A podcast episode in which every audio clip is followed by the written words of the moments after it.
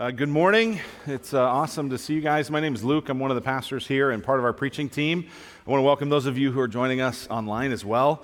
Um, this is a, a, fun day to be together. Um, and our other uh, preaching pastor is Seth Trout, and there's some big news in, this, uh, in the Trout family, which is that they welcomed Olivia May Trout uh, to the family yesterday. She, uh, man, she's really cute. Uh, she looks a lot like Jay, and so rest assured, I'm sure we're going to hear a lot about Olivia, just like we hear about Jay all the time.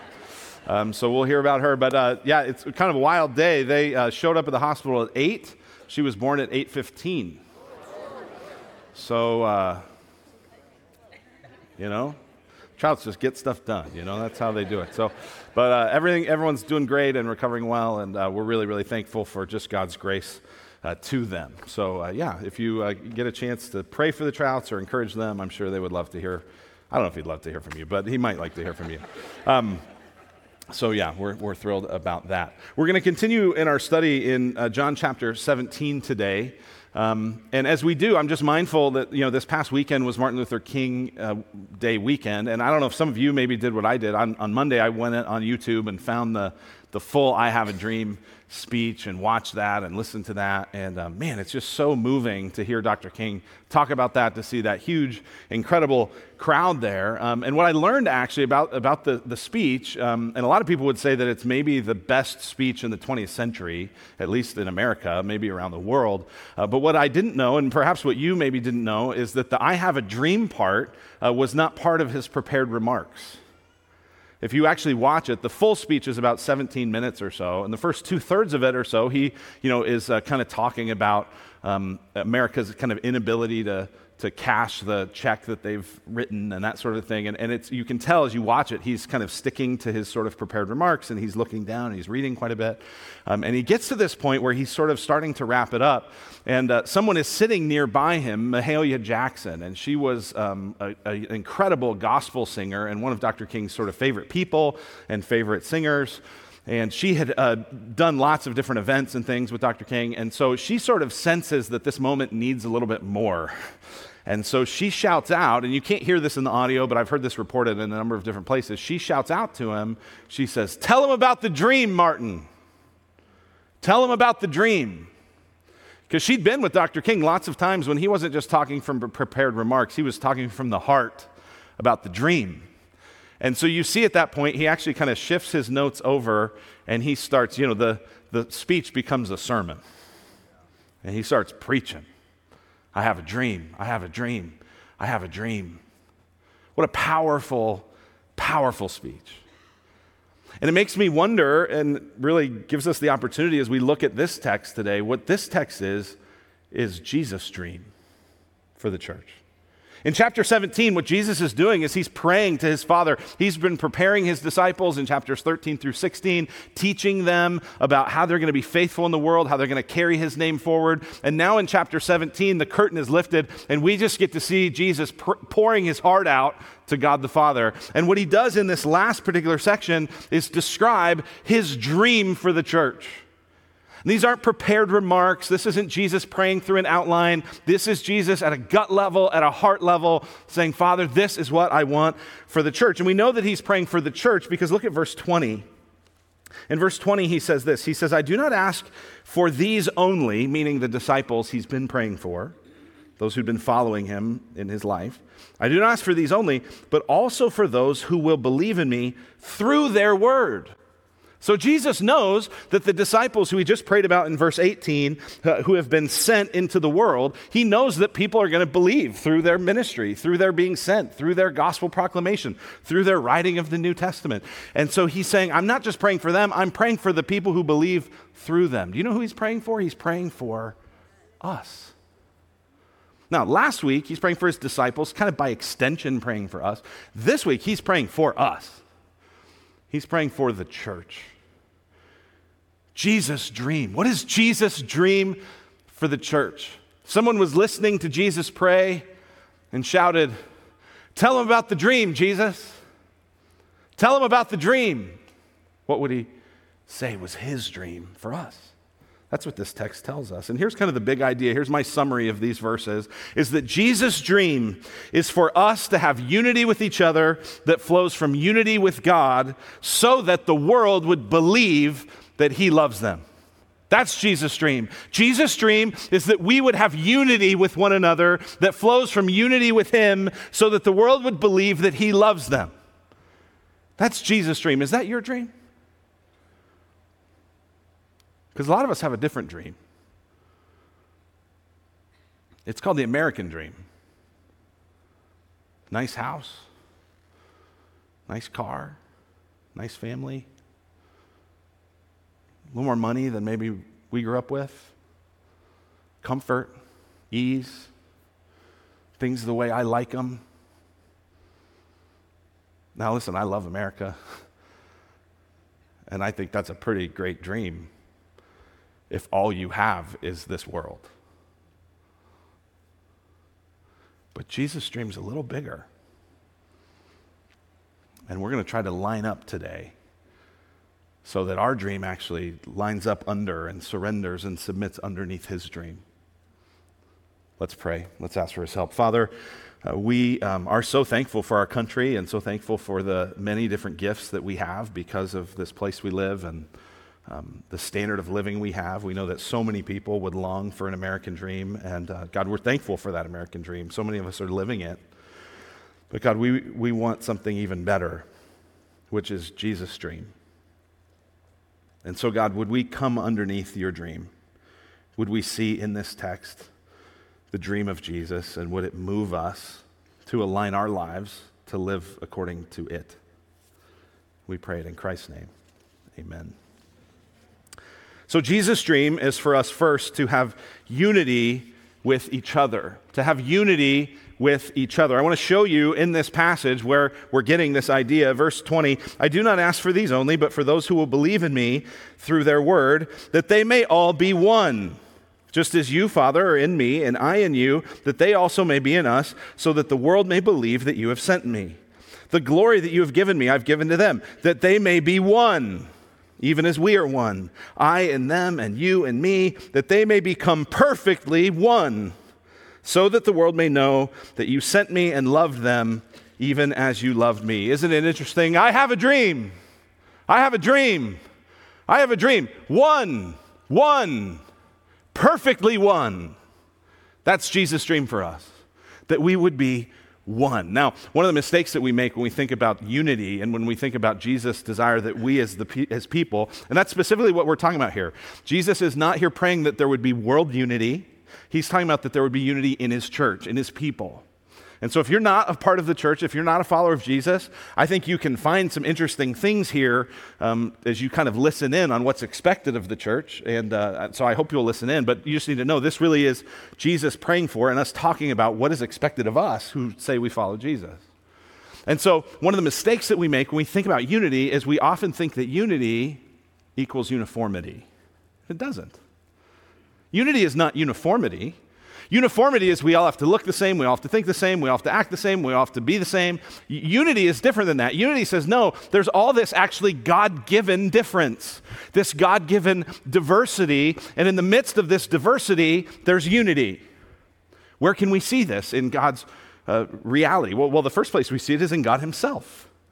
God Himself is unity in diversity right? The Father and the Son and the Spirit, eternally existing as one God. That's what we believe as followers of Jesus, as people who believe the Bible, is that there is one God, eternally existent in three persons Father, Son, and Holy Spirit. The Father's not the Son, the Son's not the Spirit, the Spirit's not the Father. There's distinction, but there's unity.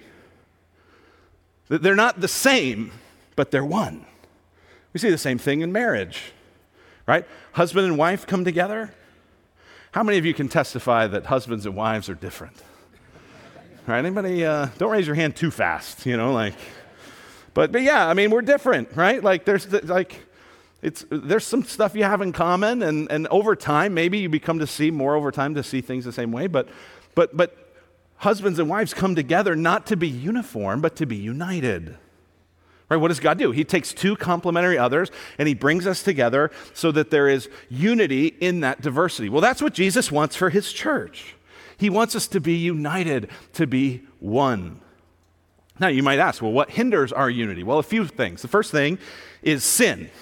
Sin hinders our unity. Uh, sin is when we prioritize what we want over what God wants, when we prioritize what we want over what someone else wants. Uh, we usually kind of put ourselves on the throne, on the center of life. Everything needs to orbit around us. That's what sin is. And when we do that, when we live out of that kind of approach, it breaks things. Now, the biggest problem actually isn't sin, but the biggest problem that creates disunity is, is how we uh, respond to sin. Right? And often what we do is we sin and we don't own it. We defend, we deflect, we explain, we blame on someone else. We don't own it. Or we're sinned against and we have no ability to forgive. All we can do is be bitter. All we can do is retaliate. All we can do is kind of go through things of here's what I'd like to say to that person. And so the problem isn't just the sin that we do to each other, the problem is how we react to the sin. Because here's the thing if, if I sin against you, but I'm able to own my sin, and really kind of at a heart level go, Yes, here, I know what I did. I know how I hurt you. I'm so sorry. Please forgive me. And you're able to go, Yes, I will forgive you. I'll forgive you before the Lord. And since you've owned your sin, I'll forgive you as well. Uh, get this we don't express forgiveness to other people who don't own their sin. We do express forgiveness to God for when other people sin against us. But, but, but if that can happen, there can be unity. But if we get in our corners and we won't forgive and we just get bitter? Uh, so let me ask you this question. I, I, heard this, overheard this actually, Vicki Diemert, who's our counseling director. I just overheard her talking to somebody the other day in the office. I was like, that's incredible. I'm stealing that. Is a question that she asks herself is, can this person who I'm frustrated with walk through my mind safely? Think of people who've sinned against you, people who've hurt you. People who've said the wrong thing at the wrong time in the most insensitive way possible? Can they walk through your mind safely? Now, you, depending on what's happened to you, you might go, well, no, of course not, given what's happened. But, but that's the idea, is that there can be unity when people own their sin and when people forgive. Another reason that, that we don't have unity is because of self righteousness. Self righteousness is just another kind of pride. It's where I assume, well, I'm better than you, I'm above you, if you all were more like me, and we create this distinction, and it's very hard to be unified if I'm just constantly better than you or you're constantly better than me. That's self righteousness. A, a third thing that hinders our unity is that what we tend to do as followers of Jesus is we elevate secondary secondary issues into primary status. We treat secondary things as though they're the most important thing, and that creates lots of disunity in the body of Christ. I heard uh, someone, he told this story. He said, I was walking across a bridge one day, and I saw a man standing on the edge of the bridge about to jump. And I ran over and I said, Stop, don't do it. The man said, Why shouldn't I? And I said, Well, there's so much to live for. And he said, Like what? And I said, Are you religious? He said, Yes. I said, Me too. Are you Christian or Buddhist? He said, Christian. Me too. Are you Catholic or Protestant? Protestant. Me too. Are you Episcopalian or Baptist? Baptist. Wow, me too. Are you Baptist Church of God or Baptist Church of the Lord? Baptist Church of God. Wow, me too. Are you Original Baptist Church of God or are you Reformed Baptist Church of God? He said, Reformed Baptist Church of God. I said, Wow, me too. Are you Reformed Baptist Church of God Reformation of 1879 or Reformed Baptist Church of God Reformation of 1915? He said, Reformed Baptist Church of God Reformation of 1915. So I said, Die, heretic scum, and I pushed him off the bridge.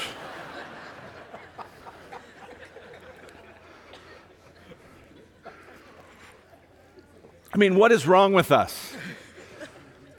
And yet we do this. All, there's all this area of agreement. There's all this area of unity. There's all this area where we believe the same things about the same God and we are part of the same family. And yet we take secondary things, treat them like most important things, and we fracture. Now, this is part of, I just think, and I don't think we think about this, this is kind of part of our DNA especially here where we are. Right? One of the things we're doing in Redemption right now, that we have 10 congregations that are part of Redemption Church in Arizona, and each of us are working on what we call a contextual profile, where we try to kind of describe uh, the people we're trying to reach in our community and kind of what their instincts are and what they're like and what their idolatry is and what their, uh, you know, the good stuff and the bad stuff and everything in between and go, if we're going to try to be faithful as we reach them as missionaries, what are some things we're going to have to keep in mind? And, and we're each writing these and trying to kind of appreciate that there's a lot that's the same across Arizona, but there's actually differences in different communities. Well, one of the things that I think that's really interesting when I think about us and this issue of unity is we're working from a disadvantage. Because think about this. First of all, we're Protestants. What word is in the word Protestant? Protest. Right? Our faith is inherently a protesting one. It is one that's split, and you can argue about why it's split and the appropriateness of that. I don't have a problem with the Protestant Reformation splitting from the Roman Catholic Church, but, but we have to just acknowledge inherent in the Protestant tradition is protest. But we're not just Protestants, we're American Protestants. Right? Our country is founded in revolution. Right? And we are overthrowing the king and don't tread on me and no one is going to tell us what to do. Right? We're American Protestants and then we are Western American Protestants right? We moved out here to the West where we didn't have to be with all those structures and all that formality and all that junk back east, right? We're Westerners. And we're not just Westerners, we are Arizonans, which means really don't tread on us. Be careful. Don't break in here. You might, you might not walk out, right? We're Westerners. We're Arizonans. And we're in the Southeast Valley. We could live in Scottsdale. We could live in Arcadia, downtown. We could live in, Tem- we know where we're living. We're living here on purpose. Right? And so just everything in us has this like, don't tell me what to do. And if I don't like what you do, well, I'll just get away from you right? That, that's just in us. And so now Jesus is saying, hey, my dream is actually not that you would constantly splinter from each other, but that you'd actually be united, that you'd actually come together. And it's like, this is a different thing. We don't know what to do with this, we don't know how. One of the interesting things that I've experienced as a pastor, I've been a pastor now in some shape or form for 17 years, which is kind of amazing to me in and of itself. What's interesting is 17 years ago, there was lots of moments of division in the church. But most of it was about doctrine. It's about what we believe, our convictions. Now, there's as much division as ever, but it ain't about doctrine. What's it about? It's about politics, it's about cultural issues. We've taken our approach to those things and treated them like doctrinal. I mean, like, I'm just waiting for someone to get mad at me over a doctrinal thing. Please, I miss those days. You know, when you left because I wasn't charismatic enough or I was too charismatic. I don't know, like, just get mad at me for that. But, but we get mad over all this other stuff. And I don't know about you, I, I just feel like, what does that reveal about us? What does that say about what we think or just at an instinctual level feel is holding us together?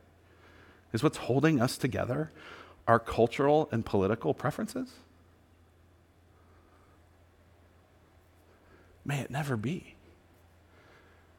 And so you go, well, what's the problem? What, what's, what's the issue? Why don't we have this unity that Jesus is praying for us to have, that Jesus is dreaming for us to have? And at the core of it, what I believe with all my heart, based on this text and this whole passage of Scripture, is the core of it is a breakdown of love. That's what it is. It is a breakdown of love. Love has been this major theme throughout this whole section. I told you Jesus has been training his disciples in chapters 13 through 16. Now he's praying about this. And one of the major themes of Jesus training to them here's how you're going to be effective in the world. Here's what I'm calling you to be. If you want to be a faithful witness, here's how you have to live. What has it been? Has it been, hey, you need to be right about everything? No. It's been, you got to love. Listen to this. John 13, 1. This is what starts this whole section. Now, before the feast of the Passover, when Jesus knew that his hour had come to depart out of this world to the Father, having loved his own who were in the world, he loved them to the end. What's driving Jesus is love.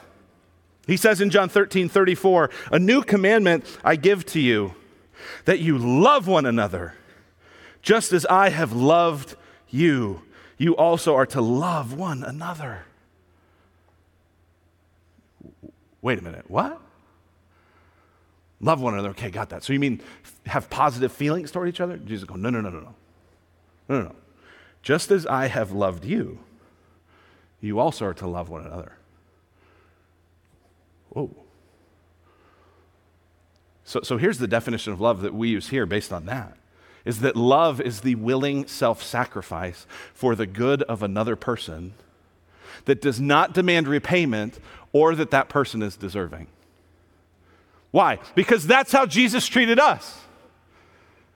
Jesus willingly self sacrificed for our good when we could not repay him and we were not deserving. And so Jesus says, just as I've loved you, you love one another.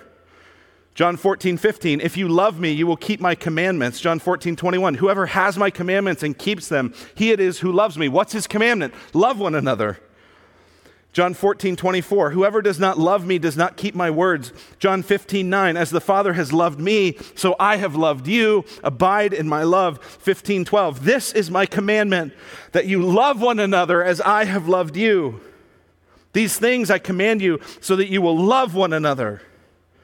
15, 17. And here in John 17, 26, the last part of this passage, look at what Jesus prays. He says, I made known to them your name, and I will continue to make it known that the love with which you have loved me may be in them, and I in them. This is not anything other than a breakdown of love. We've treated love as like an optional, well, if you can get around to it, that might be nice. And Jesus is saying, no, no, no, I want you to be one. And if you're going to be one, you have to love one another. So, so who are you struggling to love? Now, listen, I'm talking, especially in this context, we're talking about people who love Jesus who have a relationship with God. Their sins have been forgiven. You will be with them in heaven. And yet, if later today you're at Home Depot and you see them walking down the aisle, you're going to try to figure out how to get in another aisle. And part of you even thinks, oh gosh, if they're going to be in heaven. Well, there's many rooms. Jesus said he's going to build many rooms. I won't have to be near them, right? That's what we're thinking. And, and, and this is Jesus' dream. This is Jesus' heart. And, and here's the thing I know is at, at certain moments, we realize it. Uh, when I started in ministry 17 years ago, it was at a church called East Valley Bible Church. That's now Redemption Gilbert. East Valley Bible was founded by a guy named Tom Shrader. And in some of those early years that I was there, there was a lot of those doctrinal divisions that I was talking about, and lots of people left. And people who left, especially who were kind of mad at Tom and felt like he'd sort of lost his way, especially because he'd been really preaching a lot about the importance of love and they were used to him thundering away about the truth, and they thought he was getting soft, and, and they left, and they were upset. And then a number of years later, uh, Tom's wife Susan died after a seven year fight with cancer. And it struck me, all those people who left mad at Tom all came to Susan's funeral. And they started loving one another again. Why? Because it was like, oh yeah, duh, this is what matters. Our, our, our little petty disagreements and preference things. Now, listen, this doesn't mean that we all are going to hang out together all the time, but, but Jesus is saying, I want you to have a heart of love. I want you to have a heart of unity with one another. And not about you, but based on our sin and based on our being Protestant American Westerners in Arizona and the Southeast Valley who like our freedom and want our American dream, this just feels really hard that we're going to get on board with Jesus' dream. How is it going to happen? And that takes us to the second part of this big idea. Jesus' dream is for us to have unity with each other that flows from unity with God. This does not flow from ourselves and our good intentions and our good effort. This flows from our unity with God. Look again at this text. He says in verse 21 that they may all be one, just as, so that means in the same way, just as you, Father, are in me and I in you that they also may be in us, so that the world may believe that you've sent me. The glory you've given me, I've given to them, that they may be one, even as, in the same way as we are one, I and them, you and me, that they may become perfectly one. Our ability to love one another flows out of, it's grounded in, it comes from our unity with a triune God. So, so get this. Some of you might be going, well, wait a minute. Doesn't doctrine matter? Is there any reason to divide over doctrine? Yes, doctrine matters a lot. In fact, what this passage teaches us is that we can't have true Christian unity with anyone who doesn't share our faith in a triune God. Right? You can even call yourself Christian. You can have Jesus Christ's name in the name of your church. But if you don't believe that the Father and the Son are divine and equal and God, then we can like each other, we can be neighbors, we can encourage one another, but we're not Christians together because you're denying a Christian truth. So be good neighbors, but we aren't going to have Christian unity. We can have Christian unity if we are in Christ, if we have faith in Christ together. And that's where this is going to come from. This is our story. Our story is that we at some point realized that we were dead in our trespasses and sin, that we had lived for creation and we lived for ourselves rather than living for God, and we were separated from God because of that reality. And at some point, somebody comes in, or the Bible comes in, or we hear a message, or we go to a camp, or we go to a men's one day, or something happens, and we hear the most amazing news in the world which is that despite this distance between us and God, God has bridged the gap. God has come near, and He's come near in Christ. And Jesus put on flesh and he dwelt among us, and we saw his glory, glory as of the only Son from the Father, full of grace and truth. And he came and he taught, and we went, No one taught like this man. No one shows the kingdom of God like this man. And then this most holy, most righteous, most innocent man goes to the cross because he loved us to the end. And on that cross, he says, It is finished. It's paid in full. There's nothing more to do. And we come to the foot of that cross and we say, Jesus, I need you. Jesus, I have nothing. Jesus, I'm hopeless, but Jesus, you're enough. And we put our faith and our hope in Him. Not in a cognitive way only, but in a visceral way. Like, oh, I was lost, but now I'm found. And, and listen, if we've had that experience, then what the Bible says is we are now in Christ. That's the language of so much of the New Testament. You read the rest of Paul, especially, he is constantly writing, in Christ, in Him, in Christ, in Him, that we are caught up into this relationship with God, right? There's lots of times where um, Molly and I will be hugging in the kitchen especially and we'll, we'll, be hugging and you know kind of trying to get a little moment in the middle of the chaos. And we're holding on to each other and we're hugging. And hank who's five will we- weasel in. And he'll try to like squeeze in between us. And we're like get out of here. Get out of here. You're you're leaving us someday but we're going to still be together right? Get out of here. Like you're temporary you know? Like we're we're lasting right Here's what, here's what this, here's what union is. Union is, is the Father, Son, and Spirit saying, come on in. Get in here. Right? And there's other times we do that. We do a Hank sandwich and squeeze them, right? That's what this is. To get sandwiched in to the love of God. Where this isn't, get this, don't you see now Jesus is inviting you into more than just going to heaven. I mean, I want to go to heaven. Better than the other place, right? Like heaven, hell, I don't know. Well, let me think. Hmm.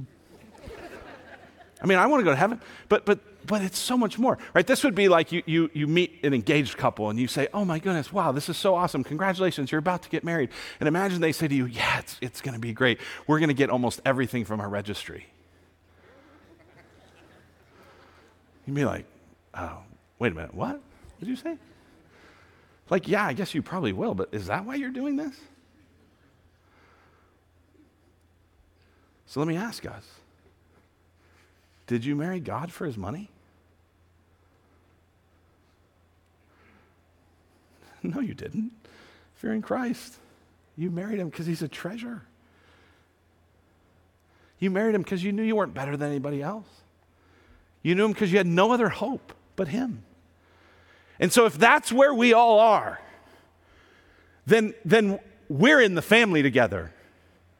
And we're not better than one another, and we can't look down our noses at one another. And there's a need for us to own up to our sin because the way we become Christians is by owning up that we have sin. And there's a need to forgive one another because what happens is when we humble ourselves and we repent, God forgives us.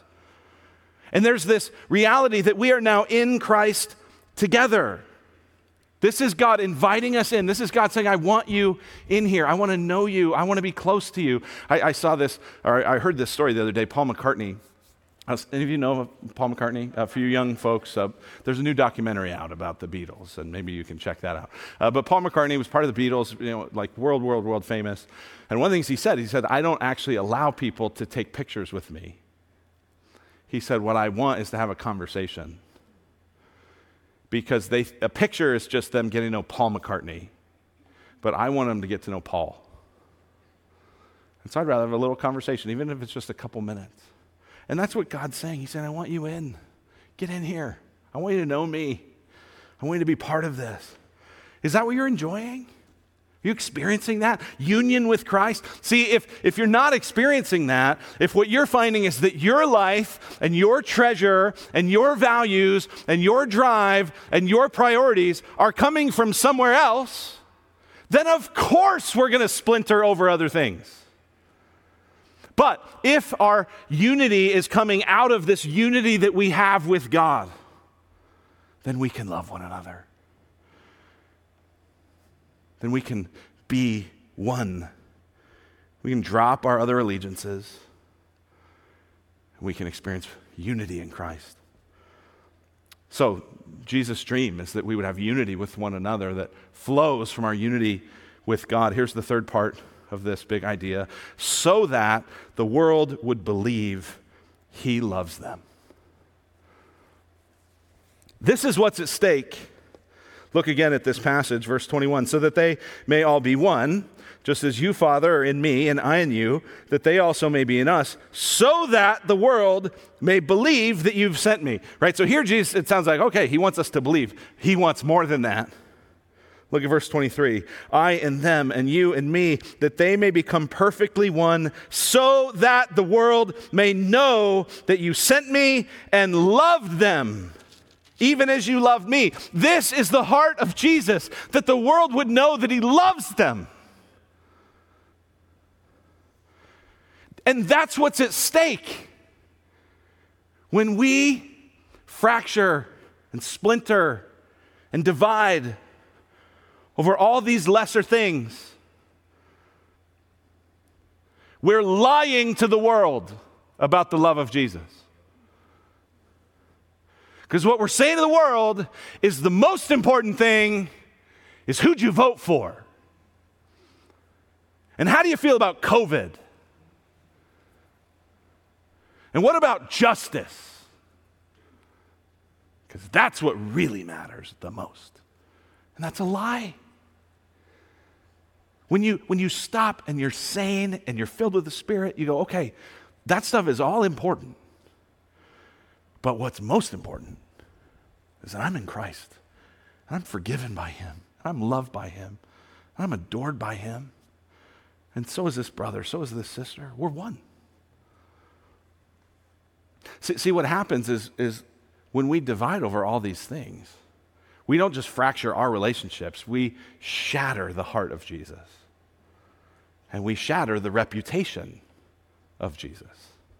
And that's what Jesus is saying. I want them to know my love. Now, listen, wouldn't we all say, who are followers of Jesus, that the love of Jesus is uniquely better than anything else? Yes.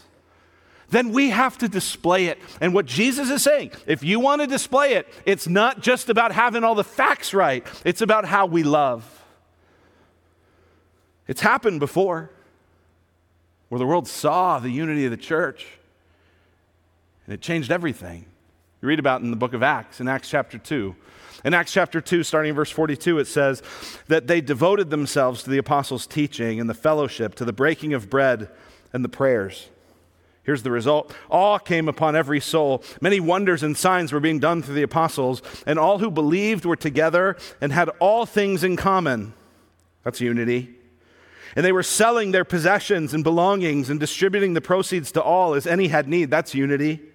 And day by day, attending the temple together and breaking bread in their homes, they received their food with glad and generous hearts, praising God and having favor with all the people. And the Lord added to their number day by day those who were being saved.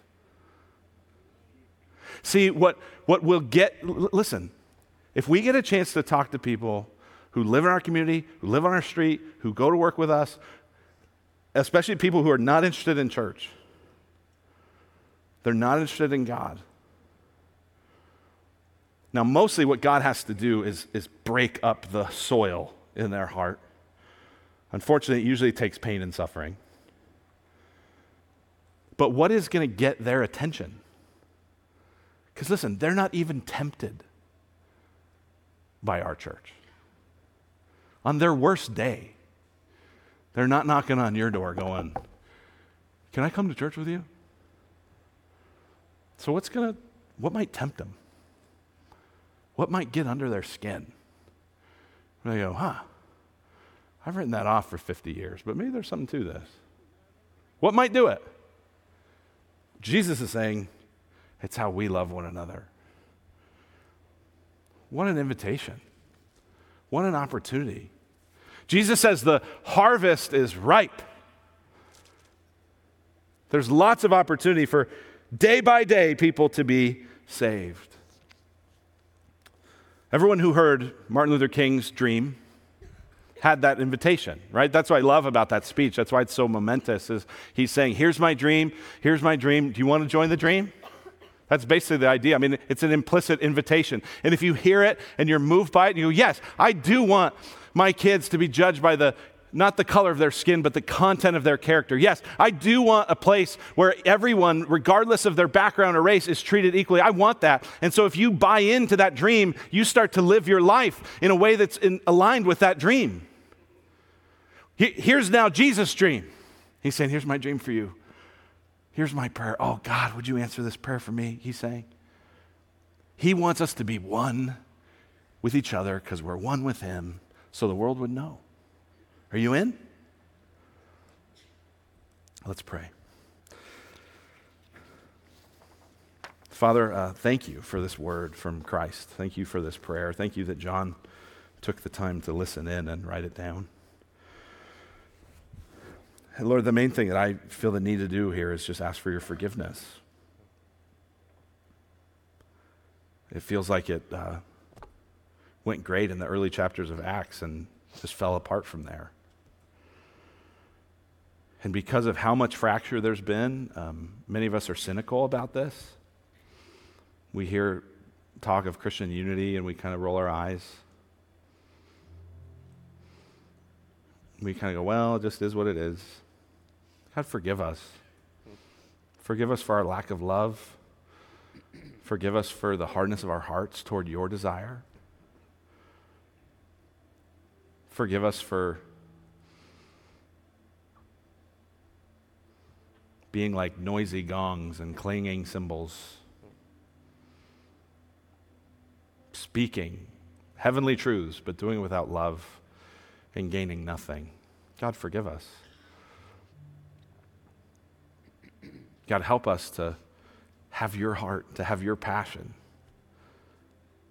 And God, we pray that people who right now are not interested at all in following you would see a change in us. And maybe be willing to hear about your love. We pray it in Christ's name. Amen.